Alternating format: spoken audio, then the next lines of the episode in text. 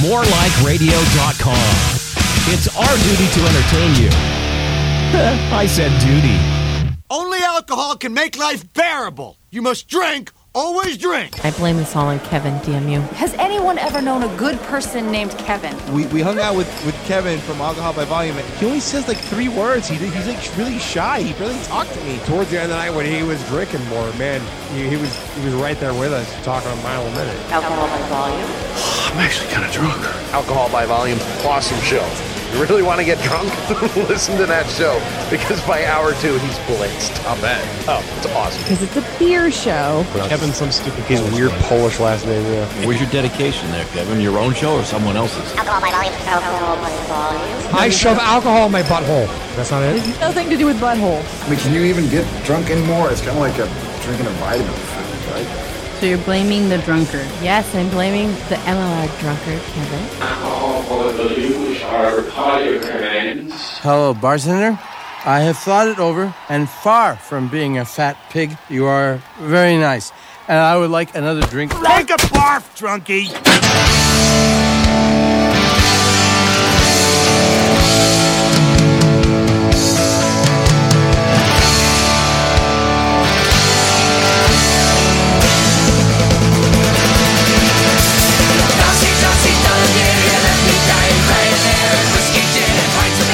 I guess it helps if I actually turn my fucking mic on. Welcome Alcohol by Volume. Episode number 83. It's Tuesday, September 23rd, 2014. It is uh, 6 p.m. here on the East Coast if you're listening live. And uh, if you're listening live, you should join the chat at morelikeradio.com slash live. If you're listening via podcast, we're live here every Tuesday night. I don't know why I say we, like the fucking royal we. What the fuck is wrong with me? Uh, every Tuesday night, 6 to 8 p.m. Eastern Time. The only time that really matters, as we all agree. If you would like to Skype in to the show, it's alcohol by volume, all one word. Or if you do not have Skype and you would prefer to use the old fashioned telephone, the number is 862 345 7125. The easy way to remember it 862 alcohol. Ah. So, uh, hey, okay, we got some people in the chat. We got Irish Storm, we got Country Storm. Welcome aboard. Um, yeah, she says, got it right, logged in before, click chat. Yeah, I've made that mistake before too. So, that is how you do it. Uh, so, let's see. Uh, what have I had going on? I actually have not bought a lot of beer over the past week, which is kind of shocking for me. Um, the only stuff I bought, uh, well, I bought I bought some stuff for the show that is not specifically beer tonight, but I will be getting into that shortly. Uh, but I did uh, get three single bottles of stuff. I tried um, I tried Terrapin's uh, chocolate moohoo milk stout again. Ugh, I, I still I still am not a big fan of that one for some reason. Um, it comes across as too bitter to me. But I gave it another shot, thinking maybe my palate had evolved, and I don't know. Just that one does. That is one of those milk stouts that does not do it for me for some reason. And Terrapin's usually pretty good, so just just my taste. Then I also got a bottle of uh, Jacko uh, Traveler Jacko Shandy, which is uh, Traveler's pumpkin seasonal uh, but in shandy form. And that one's actually pretty good. I got uh, suggested that by a colleague at work and meant to get a bottle. Finally did. Had it tonight before the show, actually. And it was very delicious. It still had that shandy like quality, but it worked in the pumpkin and the spices really well. Nicely balanced. No complaints about that whatsoever. Uh, that's one. That's a pumpkin beer I'd actually buy a six pack of at this point because most others I've I've had. I've had, and I don't know that I'd want a whole six pack of them. And the last uh, single beer I got was um, a Rodenbach ale. I had never had this before. I saw it offered at my local store in a um, like a 750 milliliter bottle and a um, six pack. Now it's a uh, it's a Flanders Red, so it's got that sour to it. But if I recall correctly, the six pack was only seventeen ninety nine, which is cheap for a sour. Uh, the cheapest six pack of sours, and usually sours end up coming either single large bottles that are about that same price or in a four pack that is above $20. I know Monk's Cafe is like that too. Monk's Cafe, one of my absolute favorites, but it's I want to say it's at least like 22 bucks for a four pack. Well worth it, but not something I can do all that often. Rodenbach at like 17.99. That's something I could do a little bit more frequently, but I did not want to go the full six pack route just yet. I saw they had it in the build a six pack selection, so I grabbed a bottle of that, had it, delicious, very pleased with that. That's one I'm going to try again at some point. Uh, when I get that hankering for a sour, or hankering, what the fuck? What's with my verbiage today? Um, if I get that craving for a sour and I don't feel like spending, you know, $20, $25 on one 750 milliliter bottle, like, you know, from Jolly Pumpkin or from uh, the Bruery or anything like that, Rodenbach is probably a good way for me to go. And I'd, I'd say that if, if you want to try a Flanders Red for the first time, that might be a good, less expensive entry point for you. Um, I mean, I know you can get sour ales from a lot of the domestic breweries here, but they're not quite the same as the imports. Um, sour, yes, but um, well, then again, you know, I, I, I take that back. Except for the people like the Bruery, Jolly Pumpkin, those that really specialize in it. But again, you're gonna you're gonna pay a premium for those. Jolly Pumpkin, I rarely see a bottle of anything from them um, less than twenty dollars. The Bruery, the only times I have had anything of theirs less than twenty dollars. One was some kind of brown ale, so it wasn't a sour. The other was a very low alcohol. I think it was like a three point two uh, Berliner Weisse, and while it has that tartness, a little bit of sourness to it, it doesn't quite have that punch that a full blown like Flanders Red might have. So if you're looking to dip into sours and you want to go for the like the genuine original import article, go for some Rodenbach. Check it out. Um, make sure you do not get the Rodenbach Grand Cru. Make sure you get the Rodenbach Ale. That is a uh, important distinction because the large bottles of it look very similar to each other. But that was that was basically it for me for beer purchasing over the past week. Um, uh, the stuff that I still have left from Scrams, I I actually drank the um, RJ Rocker's uh, Rock Hopper IPA, and then I have uh, the actually the last thing I have from him is the uh, it's I don't even know the brewer of it. It's it's two captains double IPA. It's something from well I, am trying to remember Sweden or Norway or something. It's it's something kind of Scandinavian area. Uh, I know Roy Black on Crack may end up uh, correcting me on this at some point if he's uh, popping in tonight. Um, oh, also I did. Um, I'm trying to remember what night that was. Uh, might might have been Sunday. Um, I finally drank my bottle of Dogfish Head 120 minute IPA. I had kept saving it, saving it, thinking I want to save it for the right time, right time, and I realized the right fucking time was never coming. I, I was gonna have it the the night that my daughter was born, but I had not chilled it in advance, and I wasn't able to get like an ice bucket into the hotel room or hotel, hotel wasn't a hotel, the hospital room. So I ended up just going out and getting some cold beer that night. But um, finally had it, and wow. I mean, it it's good. It's very good, and one bottle of that stuff is all you need. Um, I don't remember the ABV of it, but uh, going going by calculated calories on that one 12 ounce bottle was like 530 calories, so you can kind of do the math from there. I'm like Jesus. It was very much a sipping kind of drink. That was that was definitely not one you chug. It took me probably probably the better part of an hour to finish and I, I poured it into a glass so i mean sipping it from the glass took me a better part of an hour but well well worth it very smooth the initial sip kind of knocks you on your ass but after that it, it it really mellows out really good if you're able to if you like ipas and you're able to get a hold of a bottle of that which in a lot of areas it's not easy it's it's high in demand uh, check it out try it out um, And then I think the only other bottle of uh, gifted beer that I have left is. Uh, hold on a second. Forgetting the name of it now. Ugh. Got it down here in a box. Ugh. Have not put it in the fridge yet to chill. Uh, oh, okay. From uh, Mitch and Sherry, I have Liftbridge Silhouette Barrel Aged Imperial Stout, the 2014 vintage, 10% alcohol by volume, aged in bourbon barrels. I am uh, waiting on this one. Um, not quite sure when I'm gonna have that, but it's a, it's a barrel aged stout. It's it's not gonna go bad. I mean, aging is only better. Um, in fact, I have a feeling that one. Oof.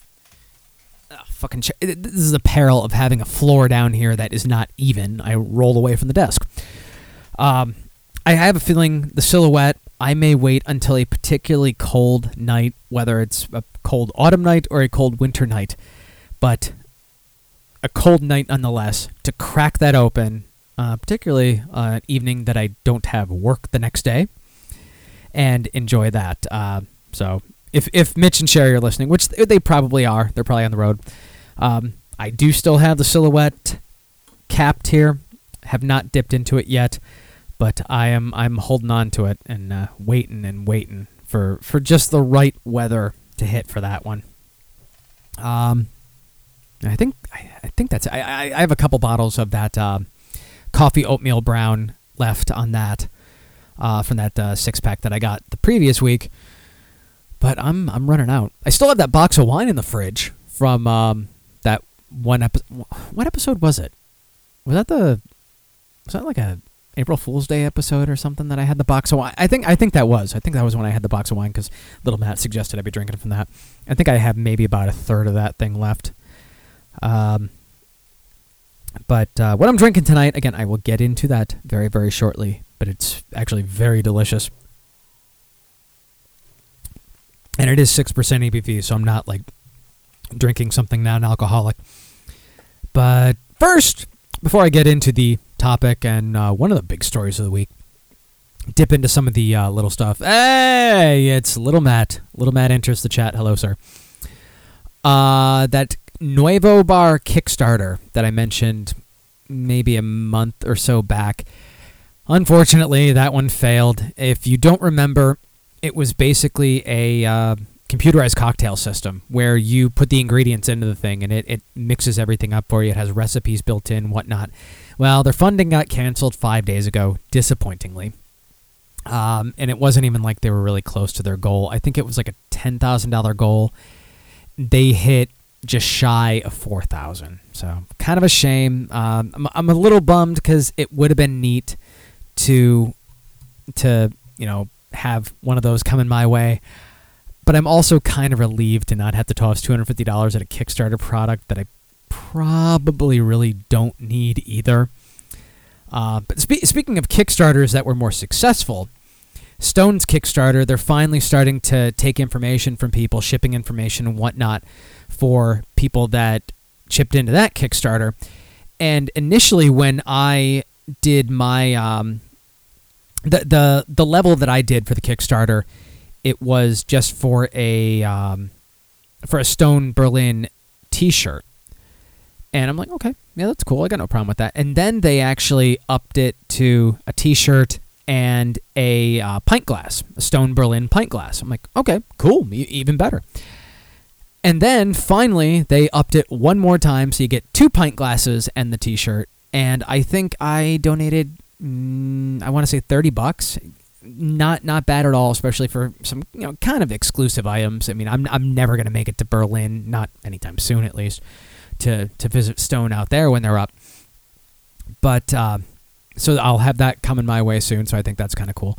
I'm always I'm always in the market for um, I'm always in the market for more drinking glasses, especially since I fucking shattered my River Horse pint the other week.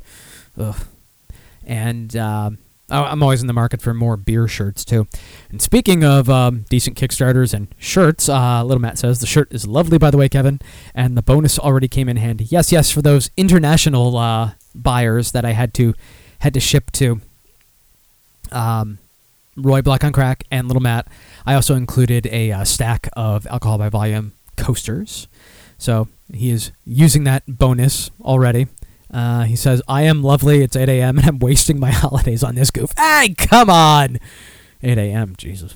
Lucky bastard. Um, let's see. So aside from Kickstarters and whatnot, um, let's get in. Let's get into uh, travel plans here from the Belfast Telegraph. So if if you're a guy thinking of traveling to I don't know, say Cameroon, don't order a Bailey's in a bar. Man who drank Bailey's Irish cream jailed for quote being a homosexual. One case of how gay people are treated in Cameroon. A human rights lawyer has described the horrendous treatment experienced by gay people in Cameroon, where drinking a Bailey's could put you in prison. Michel Togue, a Cameroonian lawyer, said he had defended dozens of gay people, but few were ever caught in the act. Mr. Togue, speaking to the Think Progress blog, said the African country, of course, damn Africans, uses gender stereotypes to convict gay individuals. Homosexuality is banned in Cameroon and since 1972 has carried a prison sentence of five years. In one instance, a client of Mr. Togue's was convicted for his feminine mannerisms and drinking Bailey's Irish Cream, a choice which the judge felt was a woman's drink. Oh. Otherwise, it's not much of a drinking story, but Jesus Christ. I like Bailey's. If I ordered a Kahlua and cream, they'd probably be like, "Oh, you're a faggot. Get in jail now." Where everybody will rape your fine white ass or something. I don't know. I don't even know what the fuck that accent was. I think it was um, James Earl Jones in Coming to America or something. Um, forgetting what the name of that uh, that fictional country was now. Um, Zamunda, I think, something like that. I haven't seen that movie in ages. Um, but in uh, in in better better flavored news, you know, because I got uh, well, I can't segue for shit, so I'll take a sip really quick. Ah, I actually posted this on the uh, Facebook group at facebook.com slash groups slash alcohol by volume. This is from the Daily Mail UK. Starbucks is testing a new Guinness flavored coffee. Oh my god. Yes, yes, yes, yes, yes, yes, yes, yes, yes. Oh. Oh, I so fucking want that. I want Starbucks and Guinness blended together and then I could have my taste of Guinness in the morning and, and maybe if it tastes like Guinness, I can add some Guinness to it and get drunk and nobody will think anything worse of me in the morning. I'll just be like, no, it tastes like Guinness. Yeah, okay, whatever. Um, it's called Dark Barrel Latte. It's topped with whipped cream and a dark caramel sauce and flavored coffee syrup that tastes like Guinness. The be- beverage may taste like beer, but it contains no alcohol, and the drink is available in limited Starbucks locations in Ohio and in Florida. So I've, I've commissioned uh, Marie and Royce that uh, when it reaches their particular neck of the woods to try it out, report back to me. Um, so let's see further in the article. Uh, top with cream, blah, blah, blah, designed to taste like dark Irish beers such as Guinness. Starbucks promises customers that while the coffee tastes like beer, there's no al- actual actual oof alcohol in the drink. Uh, the new beer flavored coffee drink is limited, but franchise still testing, so it's test markets right now. Um, so it's select stores in Columbus, Ohio, and some in Florida. They didn't say where in Florida. So far, some who've tasted the beverage had a hard time believing it's not beer and loved the taste. Uh, others dislike the new flavor and warn people against ordering the drink. Let's see here. We have Twitter user Kayla. Tried the new dark barrel latte from Starbucks. Basically tastes like a beer, but with espresso. Hashtag not bad. Hashtag the new white girl wasted. Hashtag espresso buzzed. Hashtag I fucking hate long hashtags. Stop with your long hashtags. Um, let's see. Uh, somebody else, let's see, Twitter user Christian Juth, severely disappointed in Starbucks. The dark barrel latte is horrid. Bring back my salted caramel latte to Ohio, please. Um, somebody else, Jenny Tatum, said, Don't try the dark barrel latte from Starbucks because it's this icky mix of molasses and almost beer taste. She probably just doesn't like Guinness. Fuck her. Uh, Starbucks locations offering the drink give customers the opportunity to fill out a survey deta- detailing what they like and don't like about the drink. They also answer questions about the drink itself. A packet detailing the beverage rights of the new product. Inspired by the rise of craft beers, Dark Barrel brings together savory, toasty malt and chocolatey taste topped with sweet dark caramel drizzle. This, sophisticated combination offers a compl- uh, delicious complexity that builds with every sip. Um, and if I was to order this, I, I don't even know if I'd necessarily need the caramel drizzle, and I definitely wouldn't need the whipped cream. But I kind of get where they're, oh, excuse me, going for with that. You know, get the the head on the Guinness. Um, wait, hold on a second here. Um, oh, and Siobhan said it might be in Boston soon. She saw it on the news. That would be awesome. Uh, little Matt, blah blah blah, whipped cream. Kevin's multitasking with fetish articles during the show. Um, let's see. Uh, nope, no, no fetish articles here. Just, um, I usually take at least twenty pounds off models. Confessions of a magazine retoucher reveal just how much the fashion industry slims women. Uh, yeah, whatever. You can expect that from the Daily Mail. Um, oh, other more traditional coffee flavors currently being tested are the Cherries Jubilee Mocha. That also sounds delicious. Not beer related, but fine. And Chestnut Praline Latte. I would drink both of those. Um, let's see. Um, and uh, the the last the last Twitter comment that they put on this article, uh, Noel on Twitter, Noel Woods with two S's. Um, the dark barrel latte at Starbucks literally tastes like drinking a Guinness in the early morning. Behind that, not one bit. I would gladly drink a Guinness in the morning if it was socially acceptable. Um, see if there are any worthwhile comments on this article. Um, there's nothing sacred. Blah blah blah. Um, and the da. Uh, want my coffee to taste coffee, my beer to taste like beer. Well, what if you want beer that tastes like coffee? I mean, that works too. Come on. Ah, yeah, yeah. The commenters don't seem to be all that amused by it, but whatever. I'm I'm very very excited about that, and hopefully it will hit a market near me soon. Um, what the what the hell, little Matt? No, it was. Um, I think it was. I think it was this. Uh, I, I believe it was that one. I don't I don't think he needs to be tweeted at all. Of course not. I mean, you know, why why wouldn't he? You know, if he doesn't like Guinness in the morning, you know, just just means he's not a functioning alcoholic. That's all. Um, let's see. Oh, okay, opposite direction here. Um, speaking of beer or beer, ugh, coffee that's flavored like beer, we have uh, coffee.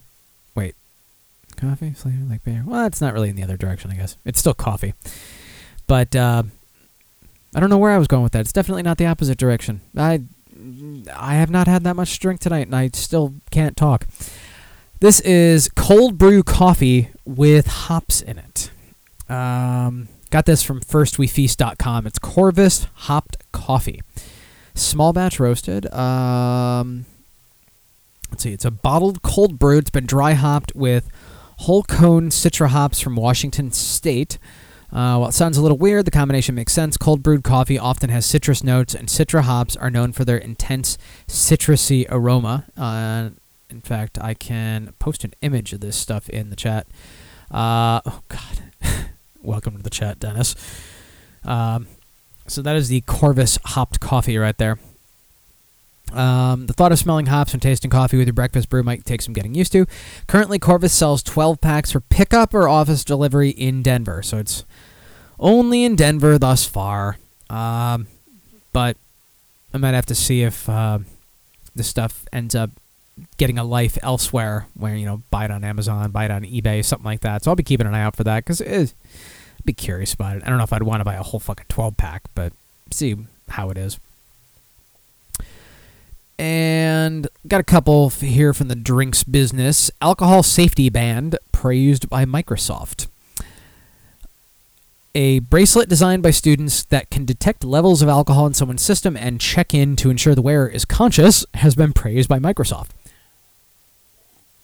Now, um, I suppose this could be useful for the friend who's always drinking until he or she blacks out. And no, Dennis, that's not me. I've only blacked out a couple times. Uh, you just need to convince them to actually wear this thing. So it's called Vive. It's a non working prototype designed by students at the University of Washington, and it was presented at the annual Design Expo at the Microsoft Research Facility.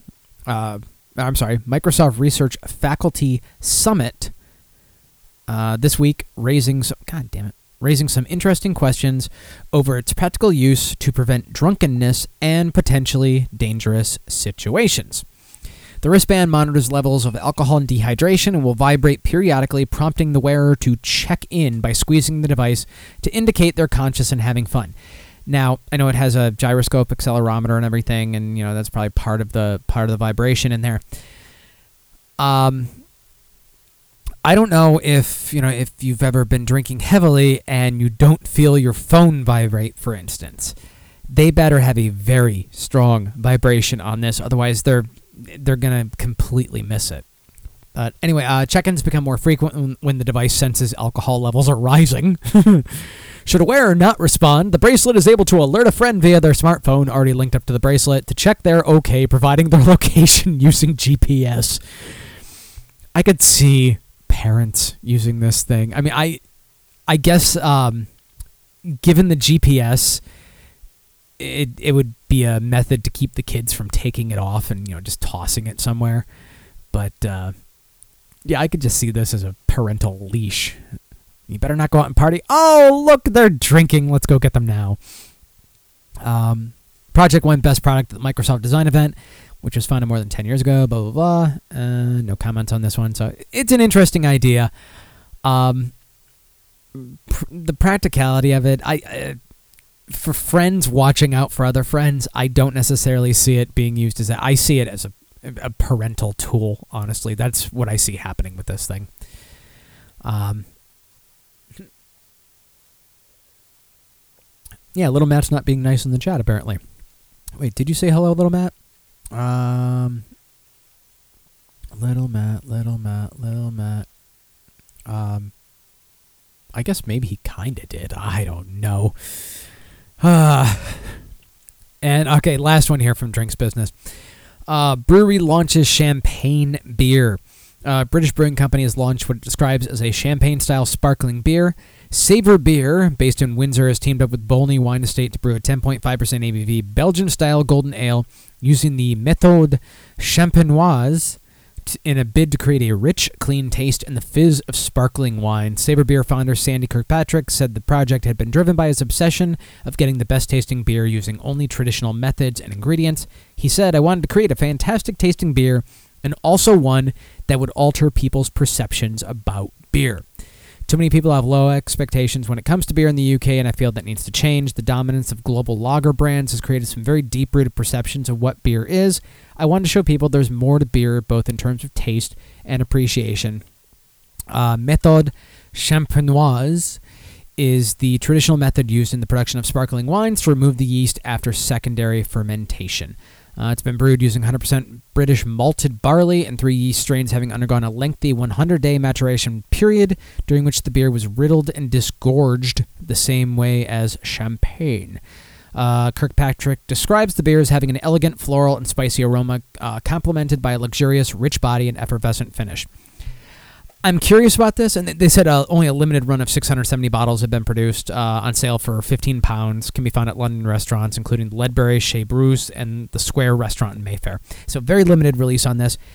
It's an interesting idea, creating a sparkling beer. However, if uh, this is saying, you know, the dominance of global lager brands, you know, that perception of beer being, you know, Budweiser and shit like that. Um, and again, if you like Budweiser, fine, you know that's your thing. But uh, there's a lot else out there. Um, but it, uh, I don't know if a beer like this is necessarily going to get the message across that there's so much more to beer out there.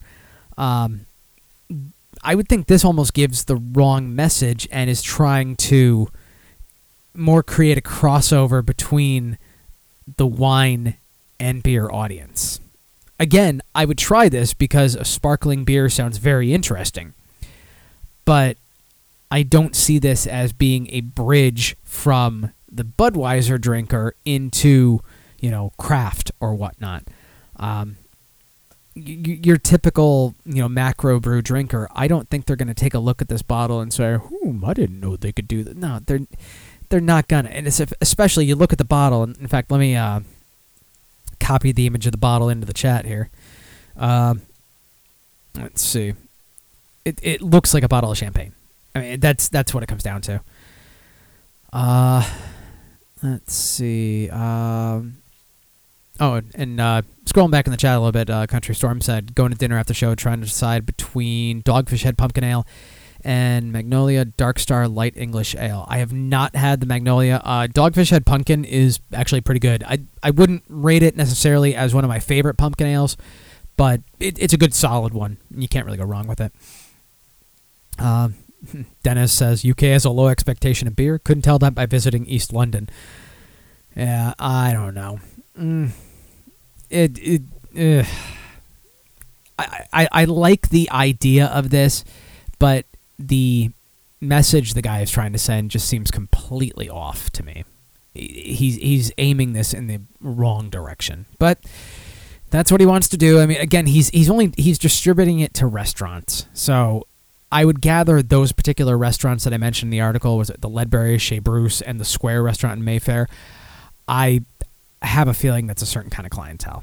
So, and it might be the kind of thing where it's a restaurant that may not ordinarily serve beer, and and anybody in the UK can correct me if they want to, but it may be the kind of you know restaurant that will serve sparkling wine and champagne and regular wines, but not particularly beer.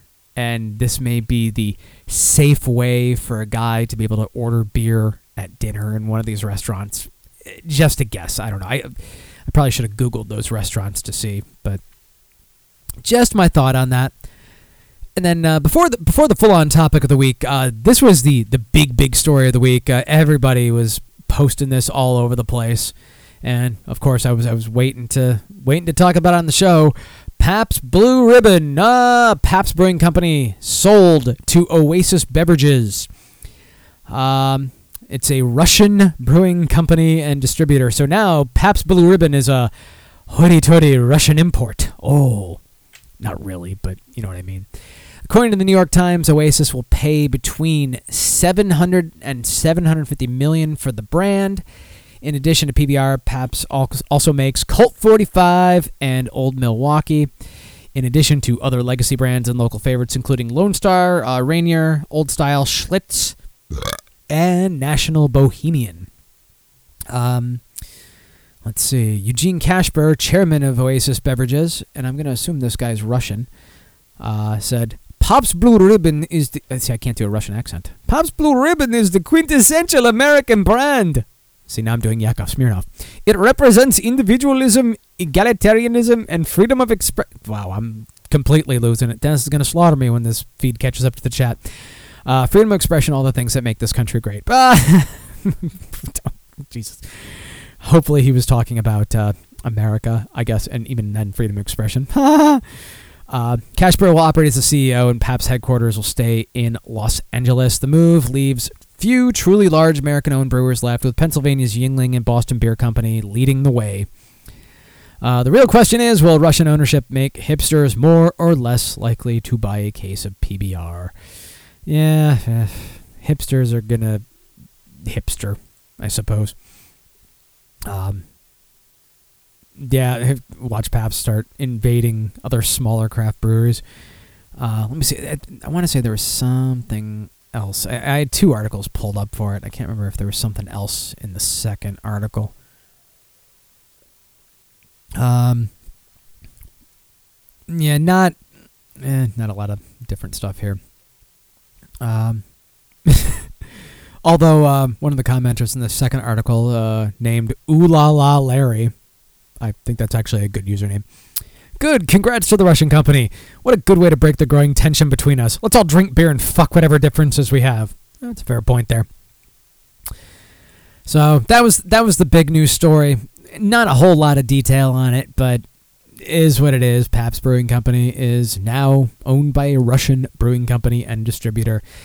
Not much is going to change. It's just going to be where the money's going to and where the money's coming from. That's that's really about it at this point. Yeah, I know. Yakov Smirnoff somehow meshed into an Indian accent there, and I have no idea how. Um, yeah, it, it, I, I I used to be able to fucking do that accent. I, I, I can't do it. I can't do it. Um, I can. I guess Russian's not an offensive enough accent for me to do. I mean, I could, I could you know read the articles in uh, a really bad Asian accent. No. Okay. Let me get to the topic of the week here, and uh, that uh, goes into what I'm drinking right now. If you listened last week, I teased this. I'm going to be talking about mead. Now, I actually have three different types of mead tonight. Um, well, technically, I only have two with me. I did not bring the third bottle down because I didn't think I'd need it necessarily. But uh, during the break I feel I need it, I'll grab it. Um, so they're all from B Nectar, a meadery out of Michigan. The first one that I cracked open is Black Fang. It's a mead with blackberry, clove, and orange peel. The second one I have down here that I have yet to open is Evil Genius IPA style mead. So it's a mead with hops. And then the last one I got that I may or may not drink tonight is Dwarf Invasion with cherry and hops. So um, almost kind of a blending of the first two in a way, except cherry instead of blackberry, and minus the clove and the orange peel. So not really a blending at all, but fruit and hops instead of just fruit, and instead of just hops. I also figured out why I thought I didn't like mead before. I had actually purchased a bottle from uh, of something from B Nectar before, and when I was purchasing it last time, uh, you know, when picking up these bottles, I discovered that the one I had had before, and I'm trying to remember what the hell the name of it is now, um, like Zombie Killer or something like that. It was actually a cider from them with like cherry and something else added, and that would explain why I thought I didn't like mead. Um, it, it wasn't mead; it was actually a cider, and it just happened to be a cider that I didn't like. So, um, uh oh. Dennis is saying, "Hold on." Now I'm now I'm worried about what's gonna go on in the chat here. Is he photoshopping my face onto Yakov Smirnoff? He is probably doing that. And then he's gonna put a little reset dot on my head too, just to confuse things. Yeah, well, Dennis does that. Um, let me go here. Uh, the definition from Wikipedia for mead: an alcoholic beverage created by fermenting honey with water and in adulterated form with various fruits, spices, grains, or hops. So, mine that I'm drinking right now, which is extremely delicious and actually dangerously so. Very, very dark, very reddish. I really like this one. And um, I was going somewhere with that. Um, the ones I have are not just the straight up mead. Uh, I looked to see if B Nectar had any straight up, you know, just honey wine mead. All of the ones they had there were flavored in some respect. Uh, I think there was one that had like black pepper and something else. So I mean, a lot of different variety there. Um, um, wait. Okay, Dennis says you like that shitty fucking cough syrup tasting organic strawberry shit, but you don't like mead. Again, I thought I didn't like mead, but it was actually a cider that I had had that was not good.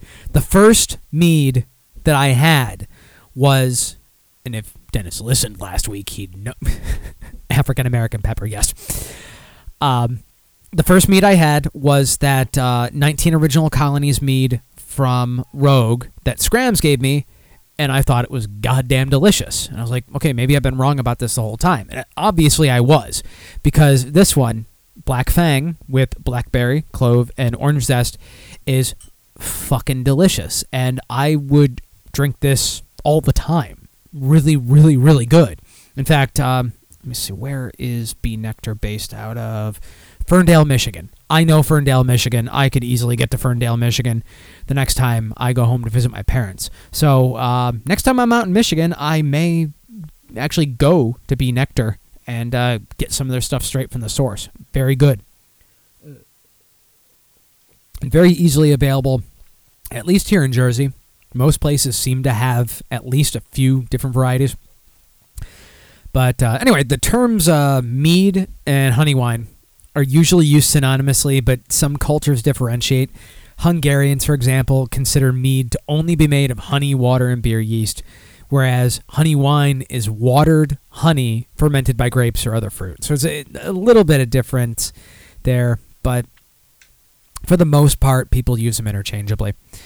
The ABV in them ranges from about, mm, well, it's the article I was reading. It said eight percent at the low end to upwards of twenty percent. These ones from B Nectar are actually all in the six percent area. So, you know, uh, but they can go as high as twenty percent. The defining characteristic of them, though, is that the majority of the fermentable sugar comes from honey in these. So that's that's a big difference there between you know between mead and something like beer. It's known from many sources of ancient history throughout Europe, Africa, and Asia. And let me see here. I think I actually have some some mead drinking music. Do I? Oh, here we go. Okay. Um, this is not traditional mead drinking music, but th- this will work. This is actually uh, something from Skyrim, if people knows cover of something from Skyrim. Eh, whatever. So, um, the earliest record of mead in Asia dates to uh, between 7000 and 6500 BC in northern China, whereas in Europe it dates to between about 2800 to 1800 BC. During the the song is weird. Um, during the golden age of ancient Greece, mead was the preferred drink, even discussed by Aristotle. I'm going to turn this up for a little bit.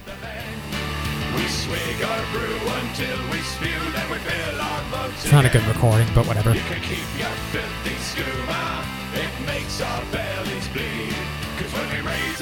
To another dead dragon, there is just one drink we need, Lord Mead. Okay. Uh, damn it! I want to play Skyrim. Fuck. In Finland, a uh, sweet mead called Sima. I believe I'm pronouncing that right. S I M A. It's a seasonal brew connected with the Finnish Vappu, or May Day celebration. It's usually spiced by adding lemon pulp and rind. Then, during secondary fermentation, uh, raisins are added to control the amount of sugars, as well as, and I think this is kind of creative, as well as acting as an indicator for when the mead is ready to drink. When it's ready to drink, the raisins float to the top of the bottle. I think that's actually kind of cool. I don't like raisins, but I think it's a good use of them. Um, Ethiopia even has their own blend of mead called Tej, which is usually homemade. Yeah, they, they don't have food there, but they have mead. Go figure. Uh, it's flavored with the powdered leaves and bark of gesho, which acts as a bittering agent, not unlike hops. And I guess, you know, if you don't have food in Ethiopia, yeah, I guess you would want to get drunk and fucked up, right? So, varieties of mead, it all depends on the source of the honey, ultimately. Um, the adjuncts used, you know, the fruits and spices, and the yeast used during fermentation. It's not all that different from how beers are differentiated. You're just working with some different materials, really. So mead that contains spices like cloves, cinnamon, or herbs like hops or even chamomile, they're called metheglin. And technically, all three of the varieties I bought would fall into that category. Um, a mead that contains fruit, however, is called a melomel. Not a lot of people will use these terms, uh, pretty much, you know, at competitions and things like that where they really want to specify. Um, and it's kind of like you look at um, again you look at the classification of beers. Ale lager you know it, and then it kind of branches from there. Um, there's mulled mead at the holidays flavored with spices and warmed traditionally by having a hot poker plunged into it. I wonder if they'd uh, allow a hot prick to be plunged into it.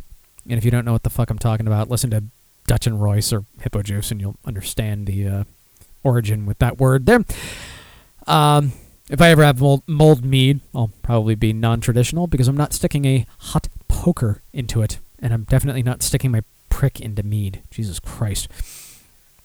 Um.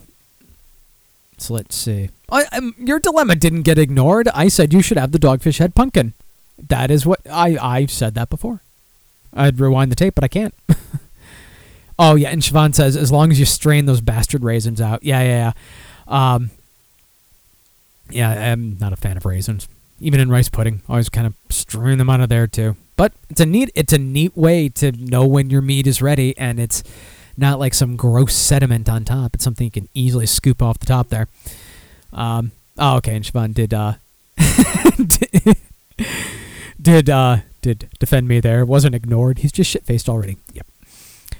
Um, there are faux meads out there that are actually wines with honey added after fermentation just to sweeten and flavor. So that just sounds really lame. Uh, mead can even be freeze distilled into a brandy called honey jack, much like cider can be made into applejack. There are lots of. it's okay, Country Storm, no problem. Um, there are lots of other variants out there. There's some local, sp- uh, local specialties, um, and then there are some that are more general. Um, I'll, I'll jump into a few because there, there, are a shitload on this list here. Like um, Balche is a native Mexican mer- version of mead. Uh, Acerglyn is a mead made with honey and maple syrup. Um, let's see. Um, Mm-mm-mm. Um, okay. Uh, pitarilla, a Mayan drink made from a fermented mixture of wild honey, balke, uh, tree bark, and fresh water.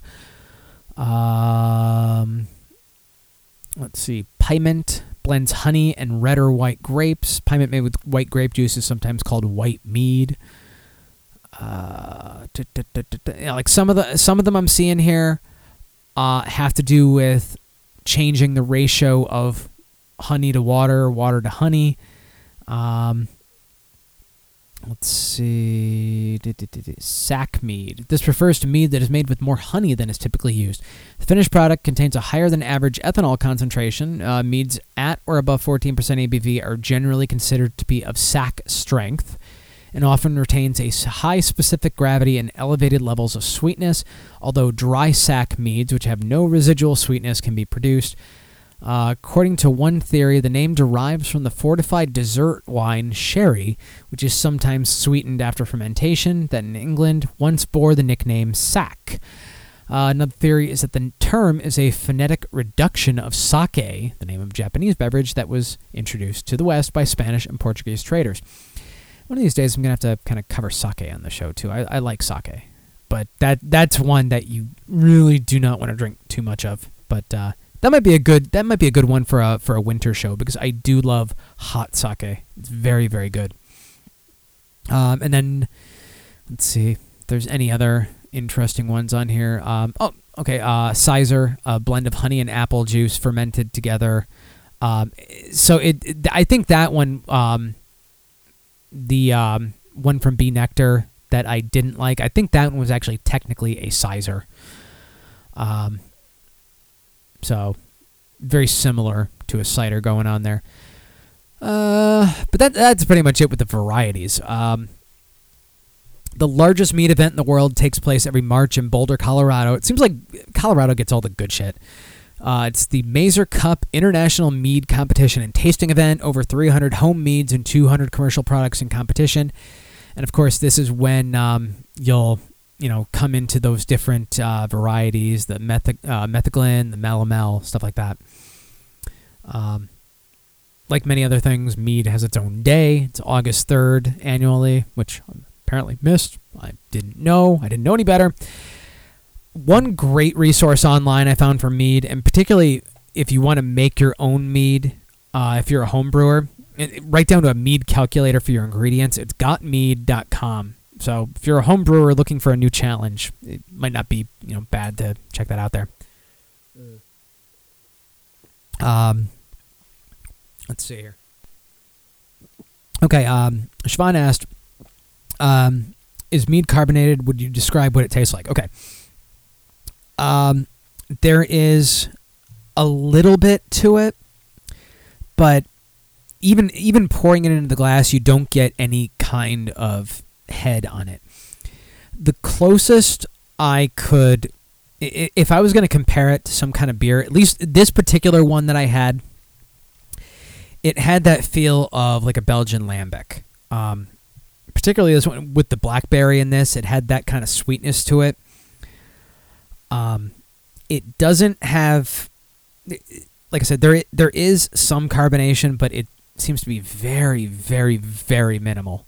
Um, and I may have potentially been imagining it too. Um, in fact, you know what? Let me let me test this here. Let me open the second bottle now. Uh, God damn it! I need more coasters around here. It's because I sent them all to Matt and Roy. Oof. Okay, so if I get a little pop off those, there's there's a little bit, little bit, but it's it's really not much to speak of, honestly. Yeah, and Dennis is saying mead is closer to wine, not beer. So I mean, um, so you're you're not you're not getting that that fizzy carbonation level off of it, um, and it's and, you know it's why they call it honey wine too. Um, but there is there's a definite um, definite different sweetness to it. Um, and obviously you can you know you can have more of a dry mead too and things like that. Um, that's actually kind of interesting. Um, saying consistency wise, uh, Country Storm is saying his description makes me think of a flavored Guinness consistency wise. This one that I had, it was it was a very thick feeling drink. Um, not not thin at all. Um, like close to, close to that thickness you get from a red wine, for instance. I, I know I'm not describing this the greatest. I mean, it's the first real, but for instance, the um, the mead that I had from Rogue, that one seemed to have a lot more carbonation to it, had a lot of bubbly effervescence to it. Again, that was from Rogue, so it, it could be a little different with how they were making that. I'd really have to look into how um, they particularly made that one. But I mean, Dennis is spot on. This is obviously closer to wine than to beer, but in in you know some respects, it does drink like a beer. Um, but you know what? Let me uh, let me pour this one here. This is the IPA style one called Evil Genius. Now this one's pouring extremely clear. Wow. Like once once I get it in the glass, I can see a little bit of a tinge, but and you know, tiny, the, like the tiniest, tiniest, tiniest bit of head on top of it, and the bubbles coming up. But um, coloration of this one is very, very light. I mean this this looks lighter than a Budweiser, if that tells you anything here. Ooh, but I can I can really smell the bitterness there. Now that's actually kind of interesting. It it you get the bitterness of the hops, but um, and some of some of that uh, some of that floral essence from the hops blending with the honey there. This one, I mm, not at, definitely not as sweet as the other one, but orange peel and blackberry, you're not going to compete with sweetness on that. This one, this one is. I can't say for certain if I actually like it or not. I'm not sure about it yet, but it has that weird beer feeling quality to it, with while clearly not being a beer. Um.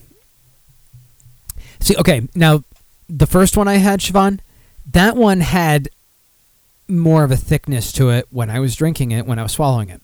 And I know that will be isolated somewhere, Dennis. Uh, seven o'clock even for you. Whereas this one, the Evil Genius IPA style mead, this one is extremely light, extremely light. Has the consistency of a a lighter cider, for instance. Um, Dennis in the chat saying the really good, thick, creamy, heavy, sweet mead you couldn't get bottled anyway. Uh, I think some farms in PA make some fantastic mead. That I may want to check out. Um, and I would gather, um, oh god, I would gather they're probably well, I don't know. Would, would there be some wineries in PA that would make mead as well, or do they really not cross pollinate like that? I, I'm honestly not sure. That's why I'm asking. But this just shows two completely different ends of the spectrum. I mean, honestly, I'm I'm looking at this glass and depending I'm holding it up, depending on where I hold it, looking through it, I, I see almost no coloration to it. It's it's really really interesting here. Again, I'm not 100% certain what I think of the taste yet. I guess it's neither a like nor a dislike on this one. It's it's different and it's something I wanted to try, something di- very different from the blackberry clove and orange peel. So I don't know the um, the um, other one that I got the fuck what the hell is it called? Uh, Dwarf Invasion. That one with the cherry and the hops. That might be a crazy blending of the two. I'll find out. Probably not tonight because I have a feeling these two are going to do it for me. Um, oh, okay. And uh, one last little bit. Rather popular drink in literature and whatnot. Uh, and you know the song I was playing that was uh, a song from Skyrim, so from you know fiction. Um, but you know Tolkien, uh, George R. R. Martin, Neil Gaiman. Um, in uh, Gaiman's 2001 novel American Gods, it was described as the drink of the gods, and I believe American Gods is actually going to be a TV series coming up at some point, backed by Bryan Fuller, which uh, might be worth it. And uh, before I go to break, there is uh, let's see one uh, article I grabbed here from Time magazine. Uh, this was they published this back for Mead Day last year, but everything's still relevant here.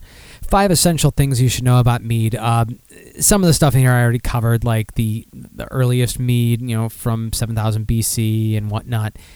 Um, there's some cool shit in here, though. Norse mythology tells of a mead of poetry that turned anyone who drank it into an instant scholar, able to recite items from memory and solve intractable quandaries.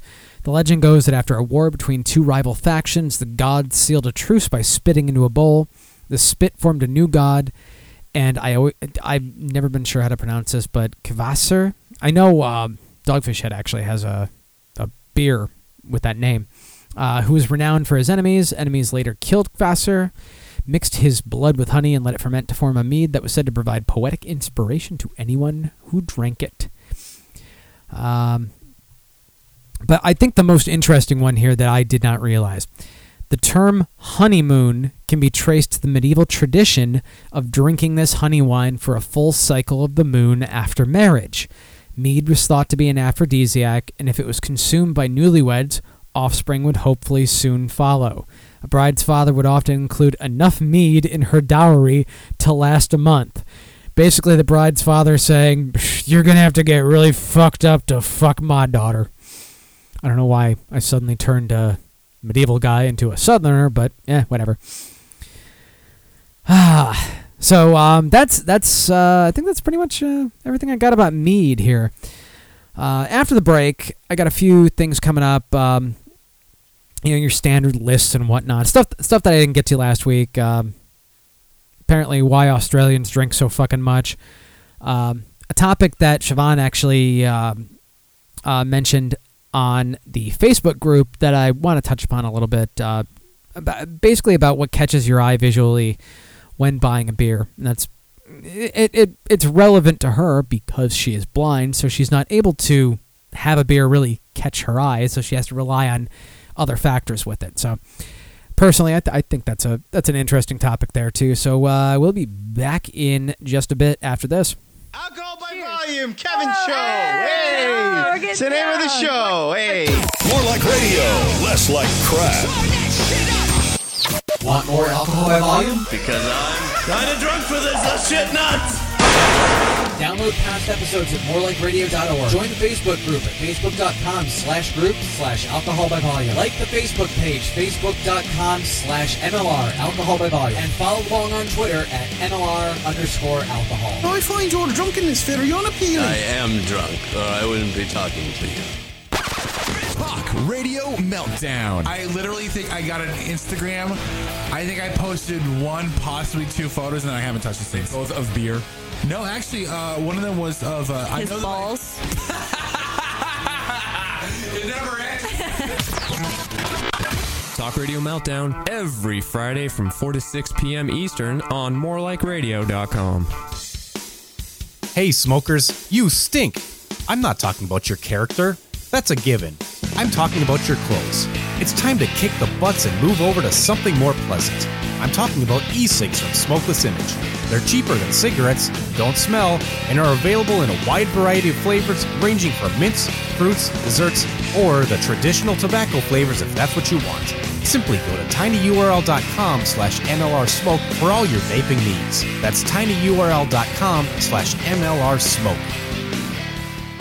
The Conti and Kenny Show.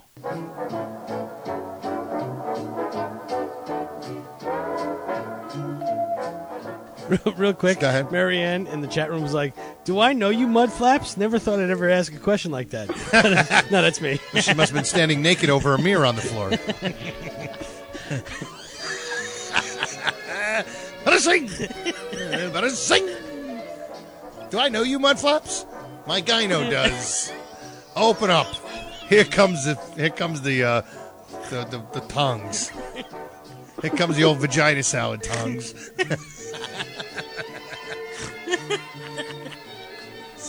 tongues. Come on, I see a crouton in there. The Conti and Kenny Show. Monday nights, 7 to 10 on morelikeradio.com. Hey, are you absolute garbage? Let me guess, an alcoholic, a drug addict? When was the last time you were even out of your house? Well, why don't you join us for the Red Show? We're all about personal betterment and self esteem. I want to do, uh, you know, maybe like uh, City Meets the Swamp, something, something. I hope it ends up with the fucking city getting eaten by a goddamn alligator. Ambassadors of peace at any income level. That's what we do here. We're all about olive branches. no, you're a fucking white trash asshole. You're about Olive fucking Garden, okay?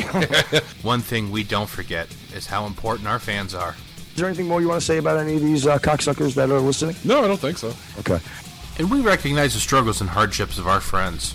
We don't give a fuck. I hope you relapsed. Burn in hell, bull. Oh my god. What are you? I meant I love you, bro. Get better. So come join us live Wednesday nights and experience functional substance abuse on The Red Show. Only on More Like Radio. You're doing some things with Enya, correct? I, I hope you end your life. Now get, off the, now get off the microphone while I talk to my pal. Mr. Turtle, how many hosts does it take to make a podcast as good as the Shy Kids podcast? I ain't never made it through a whole episode. Ask Mr. Owl. Mr. Owl, how many hosts does it take to make a podcast as good as the Shy Kids podcast? Let's find out. A one, a two, a three. Three. How many hosts does it take to make a podcast as good as the Shy Kids podcast? The world may never know. I said three, motherfucker. The Shy Kids Podcast. Saturdays, 2 p.m. Eastern, 11 a.m. Pacific at morelikeradio.com. We are the Shy Kids. See right there. It's done. Theme song.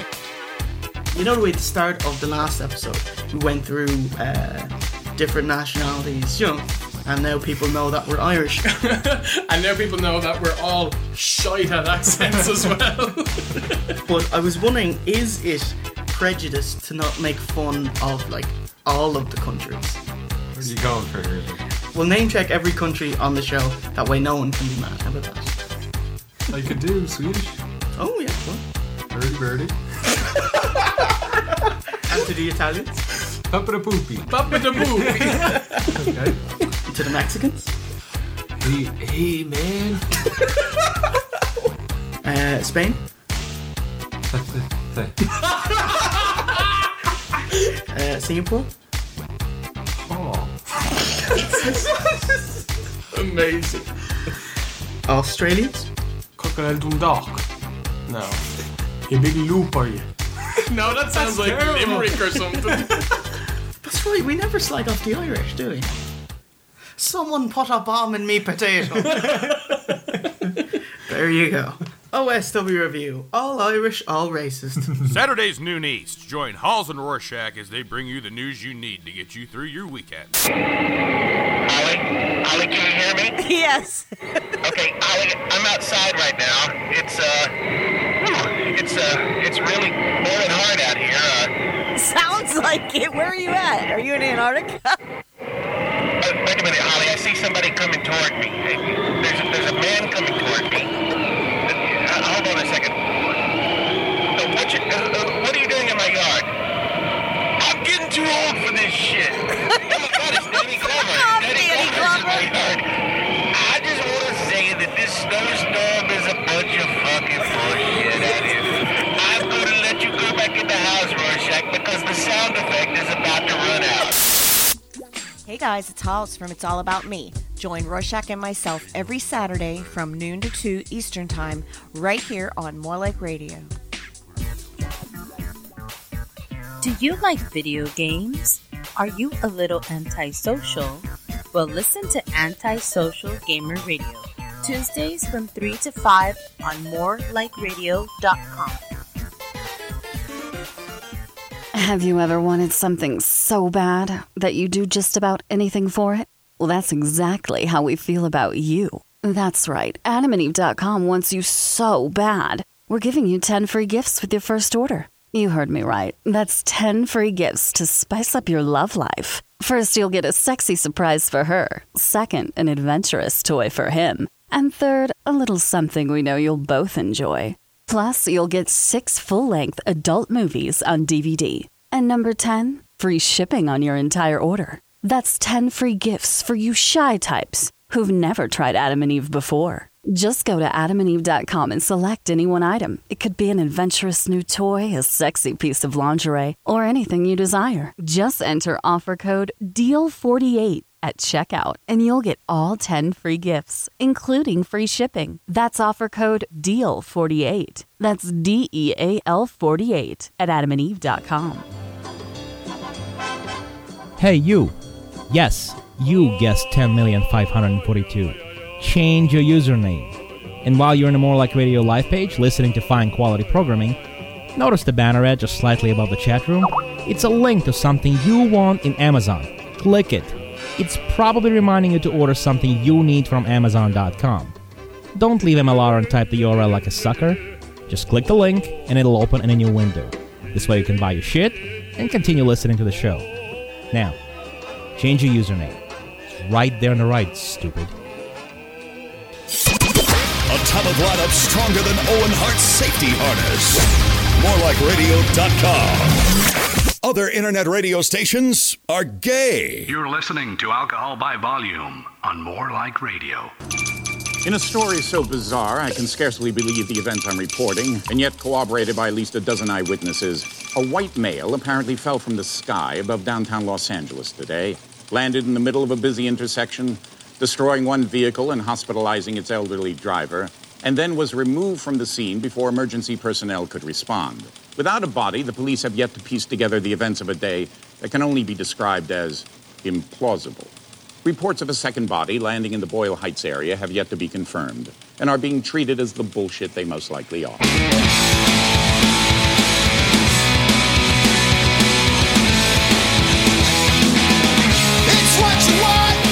Welcome back to Alcohol by Volume here on More Like Radio. If you'd like to join in the live chat room, morelikeradio.com slash live. Um, and uh, going by what's going on Twitter right now, it appears that uh, it is uh, John Sanzari's spanky spanky time because I'm seeing some uh, very large titted women in my feed at the moment. We always know when John does that. Ooh, Little Matt likes the song. Do you know the band though, Little Matt? New Jersey's own Midtown. Oh, miss them. Why did Gabe have to fucking end the band and start Cobra Starship instead? Oof. Ah, damn it. Okay. Uh, so, uh, the next little topic coming up here. Uh, this was uh, asked by Siobhan on the Facebook group, facebook.com slash groups slash alcohol by volume. What catches your eye visually when buying a beer? I, as a blind person, have to go on names and stout, ale, lager, etc. To be honest, half the names I won't go for because of their names. Now, um, uh, let's see. Marie had a comment first here. Uh, she said flavors. I'm big on trying new, different things. Fruit beers, chocolate stouts. As long as it doesn't sound too weird, I'll give it a try. I also enjoy enjoy buying local whenever I can. That's that last bit. That's one big thing with me is that if I'm completely stumped on things to buy, I will more often than not try and go with a local um, local brewer as opposed to you know somebody from California, Colorado, or whatnot.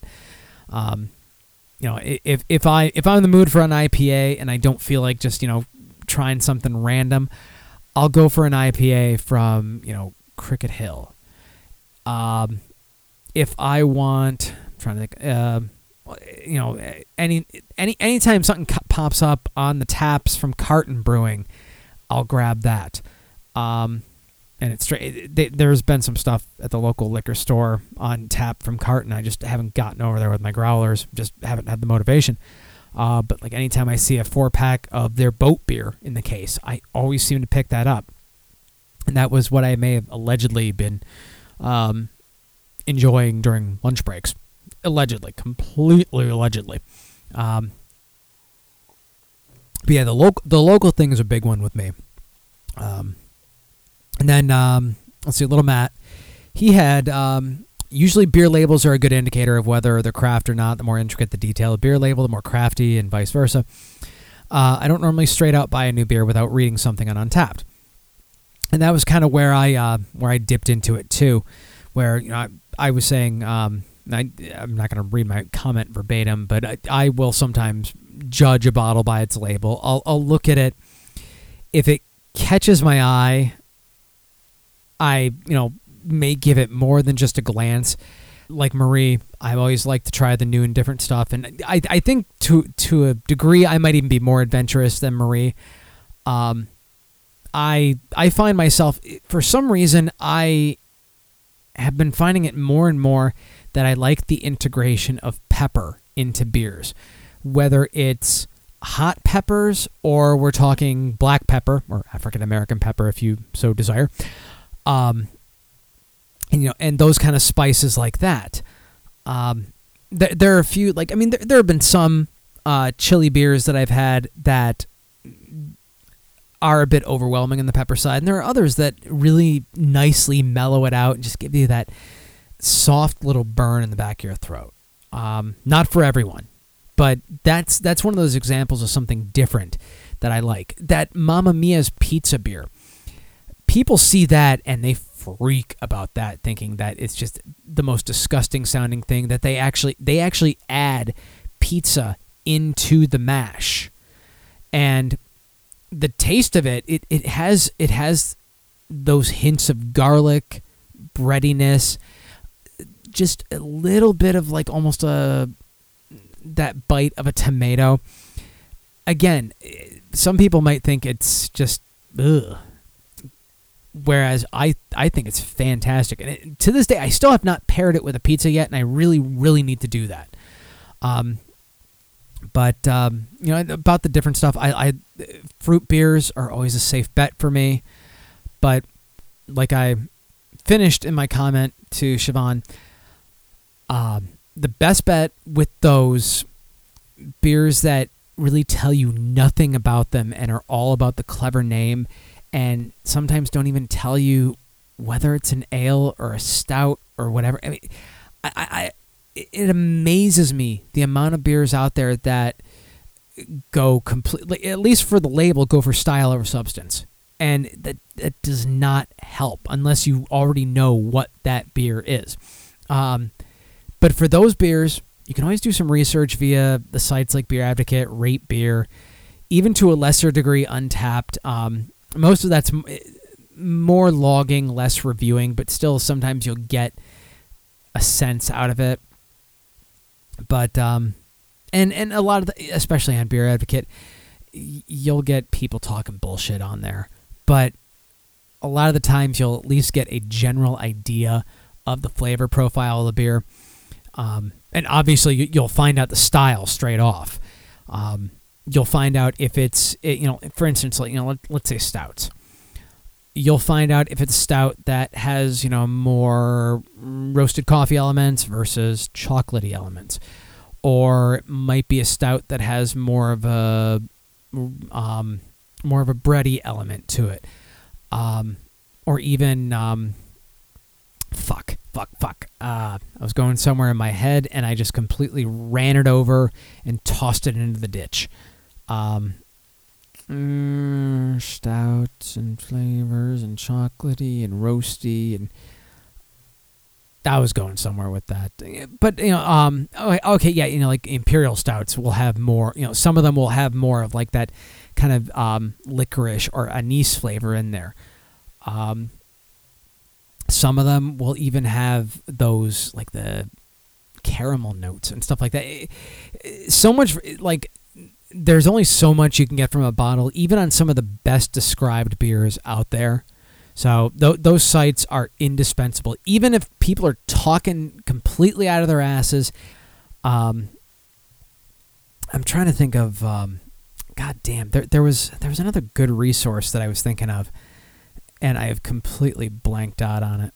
Um, even if people are talking completely out of their asses, well, you know, okay. Little Matt says Tuesdays eight to ten. Well, eight to ten a.m. there, six to eight here on the East Coast, and then wherever else your time zone is. Um. So let's see what else do I dip into tonight. Um, this was this was actually a, a good list that I uh, I, w- I was tagged in uh, in this post. Uh, she actually uh, Kelly Dutch's ex uh, sent it to my wife and tagged me on it.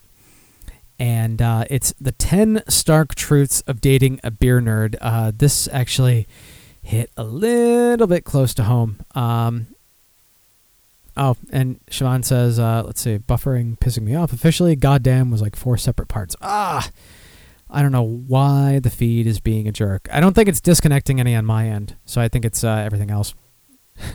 Little Matt, that's rude. Um, where the hell was I?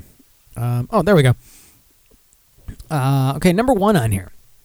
You'll be forced to sit in a dark bar on bright and sunny days. Now, to be fair, I do not drag my wife to bars.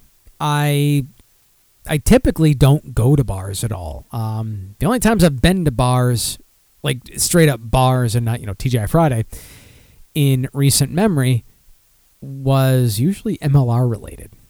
So um, yeah.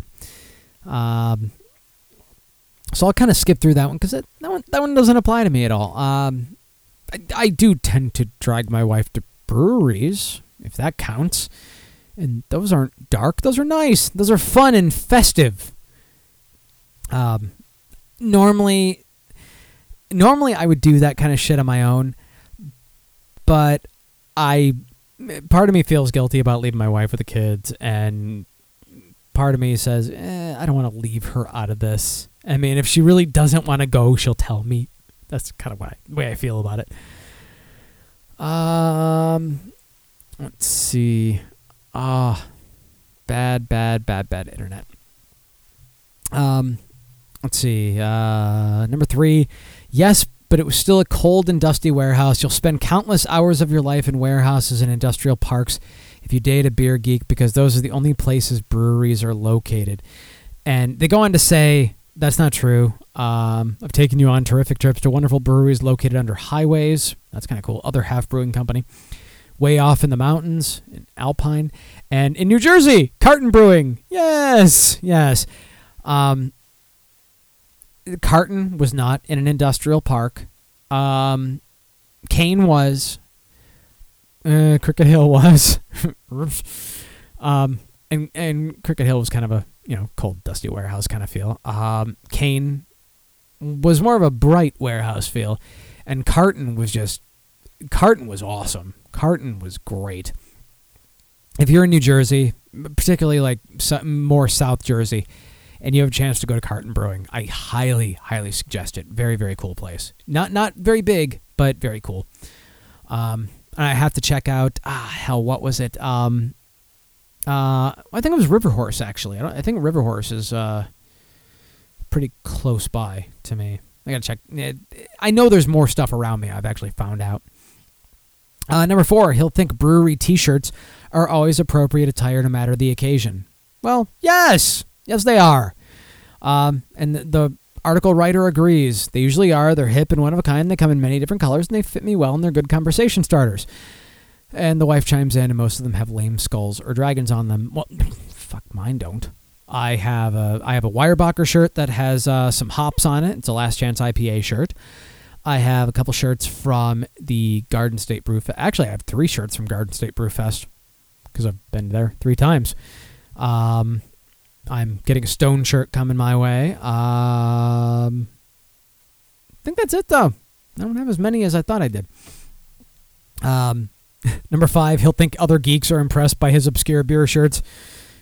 Yeah, yeah. Uh, he's saying uh, bartenders are always quick to serve us when I have on my Surly or Allagash t-shirt. Yeah, yeah. I, I, I, I guess I could kind of be like that. Um, let's see. What's this one? Um, now this is weird because like they stopped they stopped using numbers at one point here. Um, ooh, the back. It still took you over an hour in the store to find all the beers you wanted. Well, they do have one of the best selections in America. Yes, but at every beer store, you scan the same shelves over and over and over again. Anytime I go into a beer store with you, I know I'm going to be there for an hour at least. Ask my wife. This is completely true with me to the point where she does not go into the beer, the liquor stores with me anymore most of the time when I go to the liquor store, she is not even you know, she's not even in the car with me anymore. Um, I, I go on my own time and let her do her own thing because I will go to the store and I will just walk back and forth, back and forth, back and forth. And like the guy in the article says, because what if I miss something? I couldn't live with myself. I feel the same way. Yeah. Uh yeah, yeah, yeah. Um um, let's see. Number seven, he'll never want to take photos of you, only of his beers. Uh, I'm not as bad as some people, but yes, I do take pictures of my beers sometimes, and I don't take very good pictures either. Um, I wouldn't want to forget that great beer I just drank. What if I never get to have it again? I know what you look like, and you know what I look like, so why do we need more pictures of us? She responds, Then why do you always make me take pictures of you alone in front of famous beer places? Yeah. Uh, okay. Number eight. Number eight is me, and my wife uh, said as much. You'll have to find ways to occupy your time while he checks in his beers. You know, I just use Untappd so I can just remember all the great beers I've had. If you're so bored, maybe you should get an account too. Yeah. I oof, I do this at uh, at festivals too, which probably really really annoys people. Um, I probably need to start going to festivals by myself so I don't annoy people, um, except for maybe you know people that are trying to get past me in the throngs of people. Um, let's see. Uh, number nine, he'll never let anyone else pick bars or restaurants. Okay, to be fair, uh, whenever my wife and I go out and eat, it's us and our kids, and that's pretty much about it. And um, the selection of the places we go with our kids is pretty limited. Uh, pretty much to TGI Fridays. And uh, it's funny because I was on Hippo Juice. Uh, there was a big discussion about TGI Fridays. Uh, fuck you, Mitch. Sorry, I like TGI Fridays. Um, or Buffalo Wild Wings, which oof, little little side tangent here. Uh, last weekend, uh, me and my wife and my kids were out, and uh, we stopped off at Toys R Us. Uh, I had to check and see if there were any Transformers that I needed. What can I say? And when we were leaving, my son goes, "I want chicken, mommy," and she's like, "Oh." You want chicken nuggets? And, you know, she was thinking, you know, maybe he wanted a Happy Meal from McDonald's or something. He goes, no, mommy, I want chicken across the street. Well, pretty much across the way from that Toys R Us is a fucking Buffalo Wild Wings. The kid fucking recognized the place.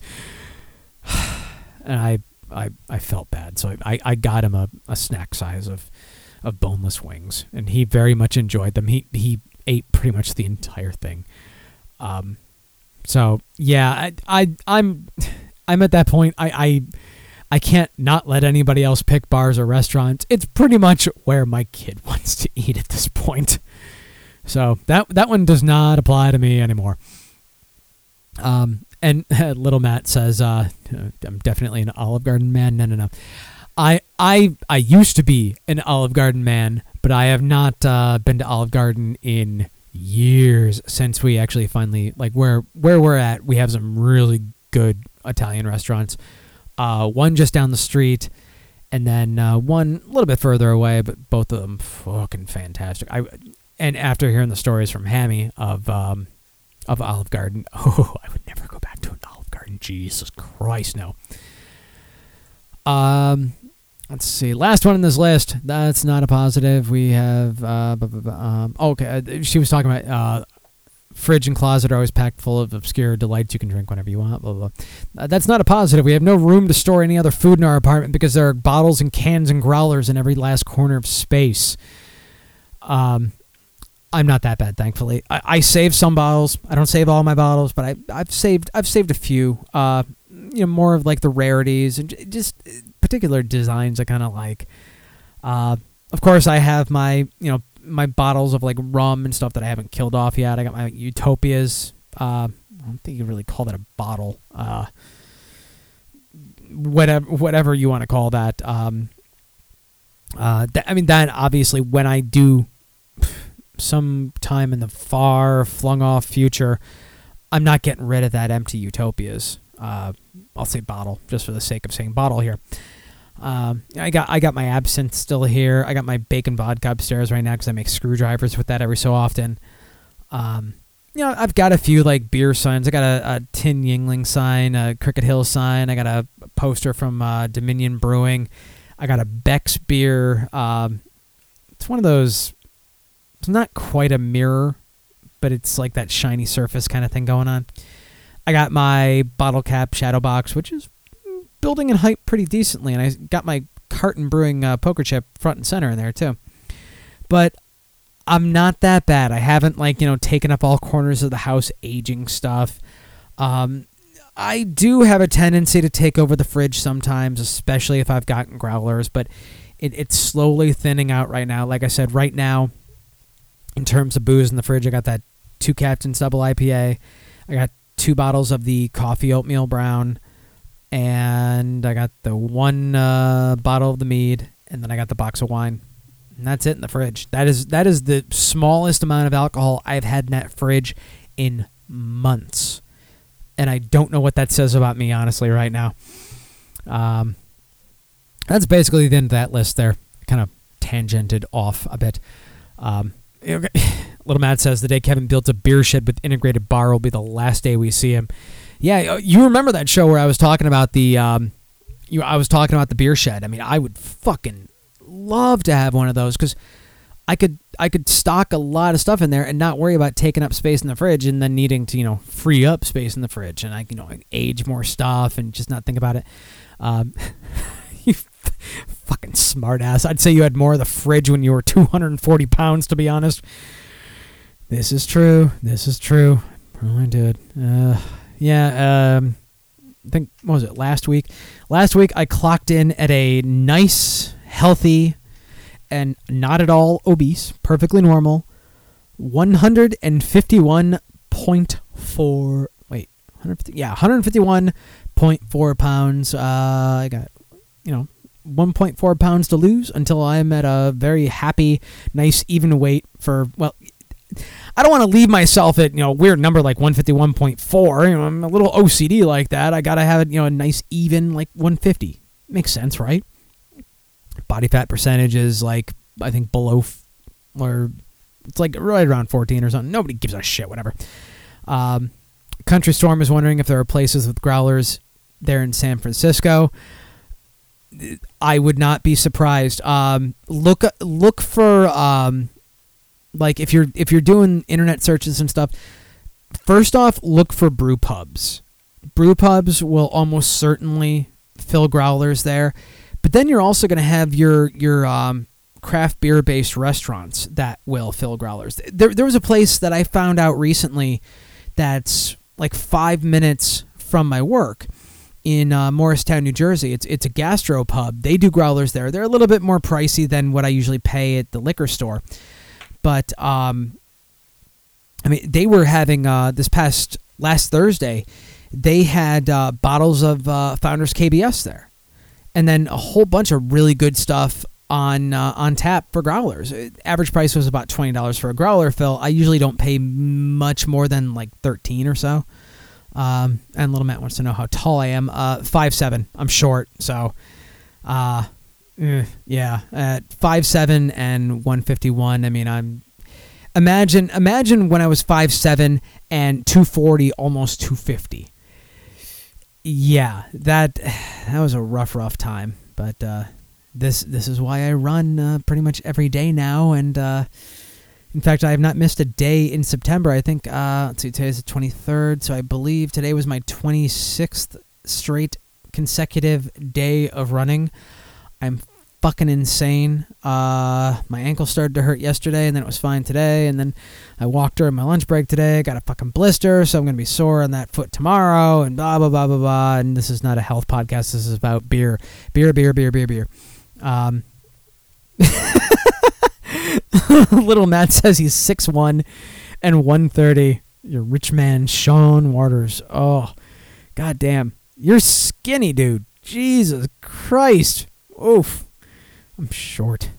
This this this is why I gotta lose weight because I'm short and I just ugh I don't I don't wear the weight well. Ugh. I want abs. I want fucking abs. I know I'm not gonna get them, but I want abs. Um, I don't know where the. Uh, let's see. Speaking of Australians, uh, from news.com.au, studies show Australians rarely have sex when they're sober. Now, initially, I thought this was saying all Australians have to be fucking pissed to, well, to fuck. Um, uh, this is in relation to casual sex, not married or committed sex. They're talking about casual sex in this article. Um, oh, and you know, really quick before I forget, uh, when I logged in on this Evil Genius uh, IPA style mead on Untappd, somebody else had a perfect description of this one, and it, this is probably the best way I can describe it to you now, Siobhan. It's like a hopped dessert wine. That is what this one tastes like a hopped dessert wine. So if you've ever had a dessert wine, you'll have a general idea there. Uh, I, I used to fucking love dessert wines. That was back in my uh, my back when I was a member of a wine club and I had wine sent to my door. so back to this article here. For most Australians, dating and drinking go hand in hand. Pubs and clubs set the scene for hookups, and first dates tend to be at bars where we turn to a glass or bottle of wine uh, to take the edge off our nerves. But what starts out as social lubricant can lead to social dysfunction.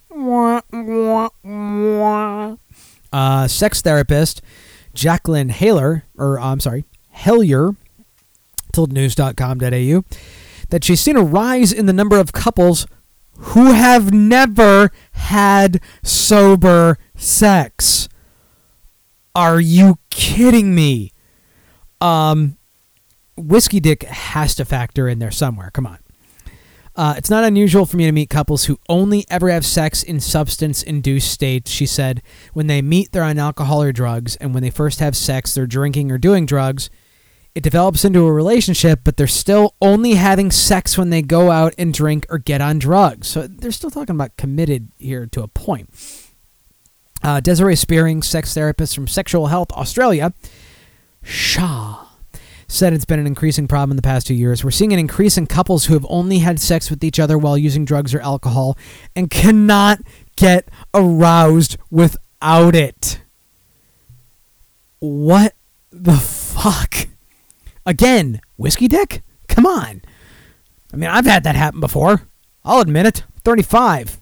You know, not not at that point where you know I need pills, but you know, a little bit too much drinking, and will you know it'll affect you. Uh, while drinking on dates is hardly a new trend, Spearing said these days many people find it difficult to move from casual, substance-induced sex to a relationship. Yeah, well, you've you've set the precedent there. Um, Little Matt says, "I know at least half a dozen couples who are just like that. That's scary." And Country Storm, um, oh fuck, I'm trying to remember the comedian who. Uh, He said, "Why do they call it casual sex? Is there such a thing as formal sex?" Ah, damn it! I'm forgetting. There was a comedian. It's going to come to me in like an hour, which doesn't help you guys. Uh, he said, "You know, I don't have casual sex. I opt for the uh, formal variety. I like to wear a cummerbund. Uh, like speak all proper. Like, excuse me, Miss Penelope, would you mind if I rammed you in the can? You know, stuff like that." somebody somebody out there is going to know who the hell I'm talking about. Um, so me get back to this. Uh, they get anxious because it would mean relating to their partner while not using drugs on a day to day basis. Yes, that is really tough. Interacting with people while not on drugs or boot. Well, actually, wait. Uh, pot, kettle. Yeah, that's me. Uh, yeah, I'm on enough pills and booze. Come on. Uh, we see them in therapy when they try to change their lifestyle and not use drugs any longer, and they find it hard to keep the passion going and maintain an active sex life. You know what it probably is? You can only stand the person when you're drunk or high. Maybe? Uh, but substance induced sex is not just limited to young partygoers. Hellier said she also hears from housewives who need a couple of wines at dinner to get in the mood. Well, that that's just because she's a frigid bitch. Come on. Uh, people use it for relaxation and as a bit of an inhibitor as well. Um, an Australian survey of young adults found 92% of people who had had casual sex in the past six months had used alcohol or drugs. 92%. Uh, a survey of American university students found a third had consumed about five drinks before their most recent sexual encounter. Well, yeah, the only time you get laid in college is if you're drinking. Eh, eh. Um, Rachel Kramer Bussel, editor of Beck's Best Sex Writing 2013, told uh, news.com.au took quitting alcohol four years ago for her to realize what a major impact drinking had on her sex life. It would help bypass the part of my brain telling me to go more slowly or be more cautious. I definitely used alcohol to be bolder in approaching and coming on to people. With sober sex, I'm more conscious of what I'm doing. I can judge if I'm not really into a person or a sex act, and I can speak for myself better. Uh, and then they go on to say like how alcohol dulls the alarm signal that normally warns you when you're making a mistake. And I, I you know, I, I understand that. I, I've made many a mistake when I'm drunk. You know, drunk tweets and you know, haven't sent out cock pics, but you know, the, the night is young. Uh, you know, wake up next to someone who's not your type. Pretty awkward, embarrassing. Um, and- and the article kind of goes on with that, and I haven't been single in so long. And wh- when I was, I didn't really drink, but if I had to get back into the dating world now, you can bet I'd be drinking my fucking head off uh, before a date. I mean, I, I would probably be at danger of mixing the Xanax and the booze too, and I would completely make an ass out of myself on a date. Um, I mean, even even in the best of nervous situations, I I need a drink or two to take the edge off. I mean, if I was uh, if if I was going out on a date, I'd probably have, let's say, little Matt just posted some Chanel rubbers for classy motherfuckers. Um, if if I if I was single and I had to go out on a date, this is probably what I would end up doing. I would agonize over the date, and th- this is assuming I actually got the balls to ask someone out. I was not smooth in the dating world. That's why it's very lucky I'm married right now. Um, I would probably have a beer, possibly two, depending on the alcohol level, before going out, you know, meeting her or picking her up or whatever for the date. If I was meeting her somewhere for the date, I would probably have another beer hidden in the car that I could chug before I went in to meet her, and then a you know piece of minty gum so I'm not smelling like a complete boozer. If I am picking her up and taking her somewhere for a date, it is probably going to be somewhere that has beer, thank God, and I can slowly maintain myself as time goes on and keep the confidence level up. But oof, I believe me, I I do not envy people that have to be in that world now. It is not not not not a good place for someone as crazy anxious as I am. Um, holy shit, 749. You know what? Um, I, I got other stuff that I'll I'll I'll I'll hold off till next week. I, I I love having too much material. It makes me feel good. It makes me feel like I'm actually filling the hour properly, or filling the hour, two hours. This is a two-hour show, Kevin. Did you forget? Um, there's actually a topic that I, uh, you know, I'll, I'll tease it right now because I'm gonna um, talk about it next week. And this was uh, from Little Matt. Um, he's wondering, you know, is it good or bad to have some expectations for beer purchases? Now, what he's saying here is, if you have been waiting for a beer and you go out and get said beer, thinking, you know, oh, you know, I I've been waiting for this. This is going to be the fucking best. I I've wanted to try this for so long, and that it doesn't quite meet your expectations. It's not that it's bad, but it's not that, as he described it, five star below your face off beer. Good, but not necessarily the great that you wanted it to be. Um, you know, have have you you know have you had those expectations where th- there was that one beer you were waiting for. And not necessarily found yourself disappointed but slightly underwhelmed. Curious about that. I mean there, there was one beer uh, recently i was waiting for. It was the stone um, coffee milk stout and that met every expectation. It was, it was basically what i was expecting stone to provide me. I was very happy with that. There have been other ones i've had where um, what was it? Um, m- maybe not hype hype waiting for it. Um, but uh, was it uh, Terrapin Orange Dreamsicle? And I was expecting something so different from that, and it was was not even close. It wasn't bad, but it was nowhere near what I was expecting. So we'll talk about that next week. I think I think that'll be a that'll be a good one to go over, and I'll post that in the Facebook group, facebook.com slash group slash alcohol by volume. But let me uh, rail through the uh, new beer releases and reveals. I have a decent decent amount this week, so I want to in the next nine minutes nail through them. Uh, Stone smoked porter, but uh, this is a uh, variety of it. Stone smoked porter with chocolate and orange. Okay, this is one I'm going to be waiting for. Uh, this is one I have high hopes for. I like Stone smoked porter, and I like chocolate and orange in my beer. Um, and actually, technically, it's chocolate and orange peel. Sorry. Um, but this joins Stone's line of smoked porter variants. It incorporates dark chocolate and orange peel, making for a semi sweet, citrus nuanced porter that comes across like a break apart chocolate orange, which is one of my holiday favorites. I believe, I want to say it was Harpoon, had one that had a very similar kind of flavor profile to it that was supposed to be like the break apart chocolate orange. Done very well. I have a feeling Stone is going to knock it out of the fucking park with this one. Um, 5.9% ABV in 22 ounce bottles. It is releasing nationwide on October 6th, so keep your eye out for that. This one, not nationwide, sadly, makes me sad because it's not going to be in my area. Stone Enjoy by 10 31 14, shipping to 11 markets, including California, Colorado, Kentucky, Indiana, Ohio, uh, Missouri, Illinois, Pennsylvania. Uh, maybe I'll have to go into Pennsylvania to get it. South Carolina, Georgia, and North Carolina. 9.4% ABV, 88 IBUs. It's going to be in 22 ounce bottles as usual, with an impressive roster of hops, including uh, Ahtanum, Super Galena, Simcoe Amarillo, Delta, Target, Calypso, Cascade, Citra, Galaxy, Nelson Sauvin, Motueka, and Helga.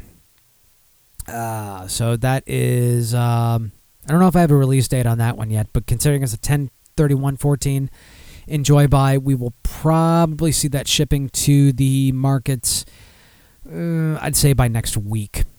Uh, next one I got up here from Odell Brewing uh, out of Fort Collins, Colorado. Odell does some pretty, pretty, uh, pretty good stuff. This is Gramps Oatmeal Stout. It's included in Odell's new fall winter montage variety pack alongside their IPA, five barrel pale ale, and fall seasonal isolation ale. It's brewed with flaked oats and roasted malt, 6% ABV in 12 ounce bottles, and again, it's part of their new variety pack.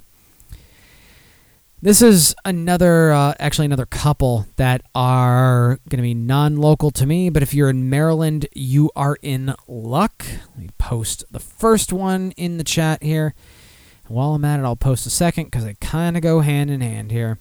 And if you like cookies, you'll probably like these.